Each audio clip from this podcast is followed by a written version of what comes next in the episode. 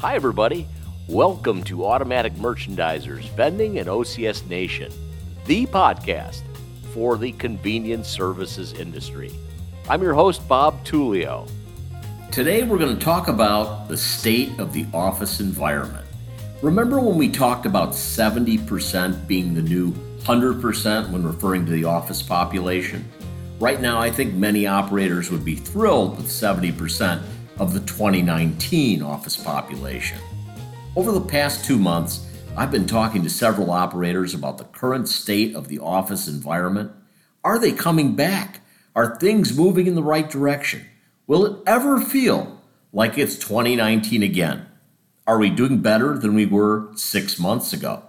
You'll hear from some of those operators in this podcast, and let me tell you, you're going to get some very interesting opinions. Part of those operator interviews, two must hear interviews one with Matthew Marsh from Las Vegas and one with Judson Kleinman from New York. Some very interesting opinions on the state of the office. Then, of course, there are the press reports coming out almost daily on the fact that people are working from home and they love it. And if you look at these reports, you can convince yourself that no one will ever go back to the office, that will be working from home forever. We will look at the latest reports on how some companies are demanding that employees get out of their jammies and get back to the office and how it is being received. We'll also explore what some of the experts have to say on why offices in Europe and Asia are doing so much better than we are in terms of getting their employees to return to the office. We'll also look at how employers are using pantry service to lure employees back to the office and what that really means for operators. Finally, we'll offer some strategies on what operators must do to succeed, considering what is either a slow transition back to the office or what is a reduced office population for years to come. I have been hearing that in some markets, mandatory work in the office days are being implemented, and it's having a positive impact for operators. I asked Arthur Siller from Evergreen in Seattle if that's happening in his market. I would say we're seeing the the exact same thing. You know, I've I've always thought that that dial's going to keep turning as this as as COVID uh, waned and and this return to work hybrid model went went on, and certainly we've seen that same pattern where clients went from you can choose two days a week that you come in then it changed to these are the days you must come in. And, and now it's mm-hmm. changing to we're going from hybrid to, to coming fully back to the office. Starbucks corporate is is doing that here in Seattle. And they've, you know, had a position for the past few years that they weren't going to do that. So we've certainly seen that change as well. And, and I'd say over the past six months, it's been very positive in terms of employee counts at the office. A March CNBC article talks about why American workers aren't returning to the office like their international counterparts. It turns out there are three big reasons. Americans are more likely than people throughout Europe and Asia to live in the suburbs and have bigger homes, making it more appealing to work remotely from home. On the flip side, working from home is less ideal and less common in major cities where micro apartments and intergenerational households are the norm, like in Hong Kong, for example. The second reason is a lack of public transportation. Americans who live in major U.S. cities still have their own commuting issues. Even in big cities with public transit, like New York and San Francisco, people live farther away from city centers to save money but trade lower rent for long commutes. And the third reason, a tight labor market that benefits workers. U.S. workers may have a unique leverage situation in the continuously tight labor market that's favored workers during the COVID economy rebound. As of January, the average unemployment rate was 3.4%, about half of the European Union's jobless rate, and layoffs hovered around 1% both near record lows. Workers are using that leverage to resist return to office requirements. And that's why office attendance has returned to 70 to 90% in Europe and the Middle East and around 80 to 110% in some Asian cities, meaning some workers are spending more time in the office now than pre COVID. Meanwhile, in the Midwest, John Holden from All Star Services is still grinding it out and making the best of the current office situation. I asked him if things were improving. How do you feel about the state of the office population? Do you see a comeback right now compared with six months ago? Absolutely, compared to six months ago. I see, you know, office populations increasing steadily, but not drastically. You know, from everything we've seen here in Michigan, uh, workplaces and employers are doing everything that they can to try to entice their populations to come back in these beautiful office spaces that they've spent all this money renovating and updating uh, throughout the last few years. And really, within the last six to eight months, we've seen a huge push to try to drive butts in seats, if you will. The response has been mediocre uh, at best, I would say, and really dependent on the incentives the employer is offering, or I guess what I could say is kind of carrot or the stick scenario, right? You know, they're saying you can come back to the office. We've got a great new coffee system. We've upgraded our break room. Everyone has new desk, new amenities. While as some other employers are saying, you come back to the office or find a new job. So we, in in my territory, we are seeing a lot of inconsistency in the response from the workforce. But you know, we are doing our best as an operator to set ourselves up to be successful in any environment, whether it's a workforce where they're working three days a week at 30% capacity or they're back to five days a week, 100% capacity. It's all about setting standards, maintaining those standards, and making sure you have clear partnership communication with your clients. Eh, would you say the prognosis overall is is very positive in the sense that you see it's a steady climb? Yes. Yeah, I would say that it is a steady climb, a slow and steady climb back to working in a, in a workplace rather than primarily remote work. What happened when Farmers Insurance new CEO told employees that they must work in the office 3 days a week? He was hit with thousands of angry responses from Farmers employees who took to the firm's internet social media platform and posted messages filled with angry and crying emojis, according to the Wall Street Journal. Farmers is an LA story. On the other side of the country, New York was hit hard by COVID 19, and I asked Judson Kleinman of Corporate Essentials how things were going and what he sees for the future. His answer might surprise you. It certainly surprised me.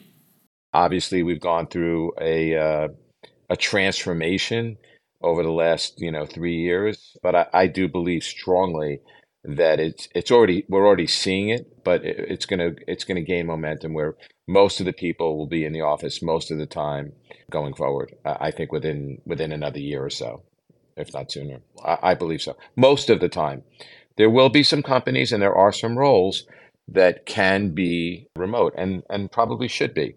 But you know, when I look at my business, you know, we're in a people business. We we deliver services because of what we have here and the uh, camaraderie and culture and and teamwork that we have here. And I I, th- I think it's vital. And you're seeing a lot of these uh, CEOs now, you know, pushing back and you know demanding that people come back, if not uh, you know full time, certainly the majority of the time.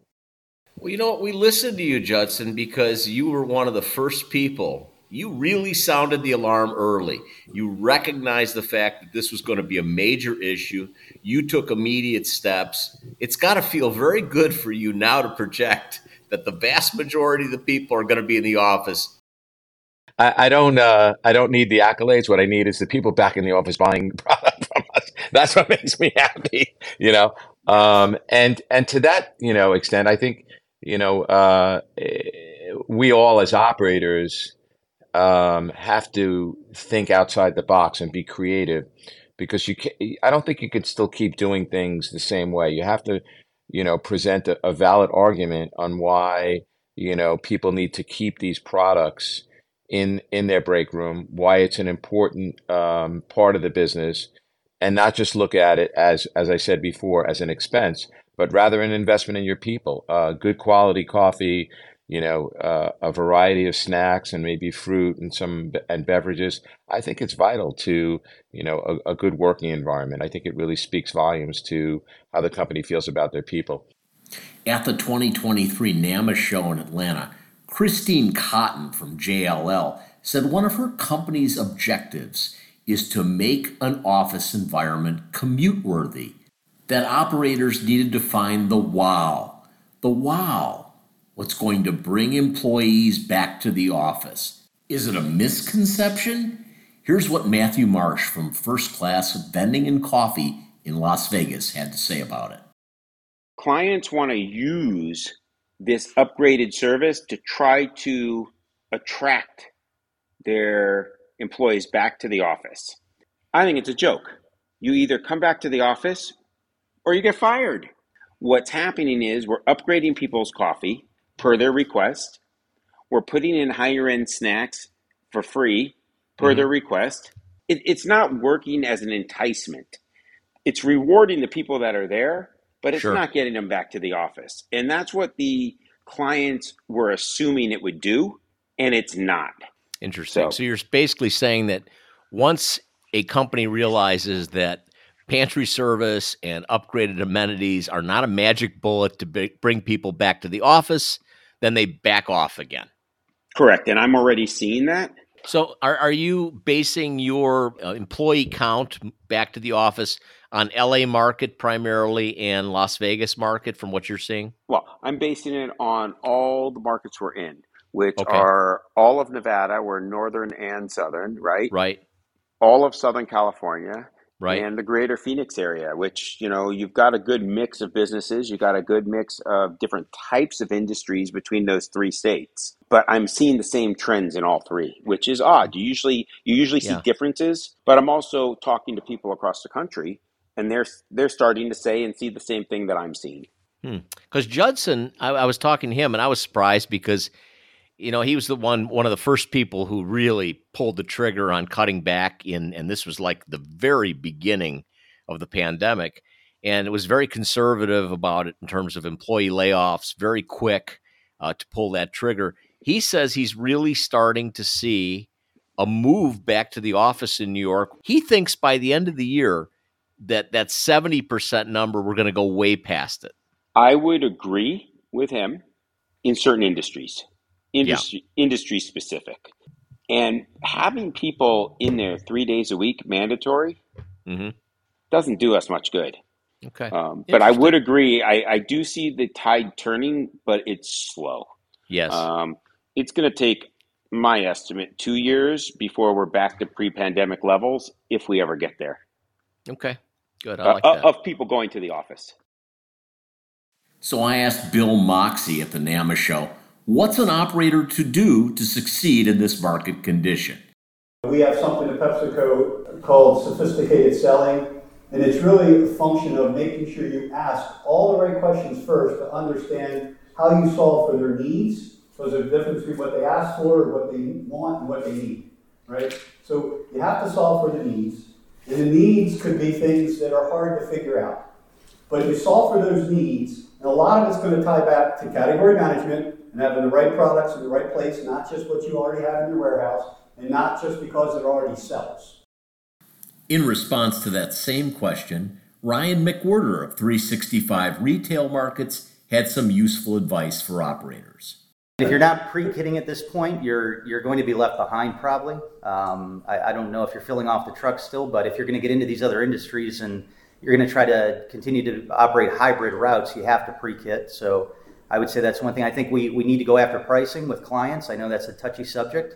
Uh, hopefully, there's some clients here hearing it from me and not you. How do you offset that increased cost? You raise prices. And so, uh, you know, I'm always amazed when I go into your micro markets and I still see a, you know, a, Pepsi for, you know, a dollar or a dollar 25 uh, should be two, 250. I think no matter what business you're in, it always comes down to the same three solutions. Ask the right questions make some operational improvements, and make sure you're getting the right pricing. That always seems to work, doesn't it? That's it for now. On the next Vending and OCS Nation, we'll talk about one thing that every operator should consider doing in the month of July. Thanks for listening. Be sure to subscribe to Automatic Merchandisers Vending and OCS Nation. Until next time, I'm Bob Tullio.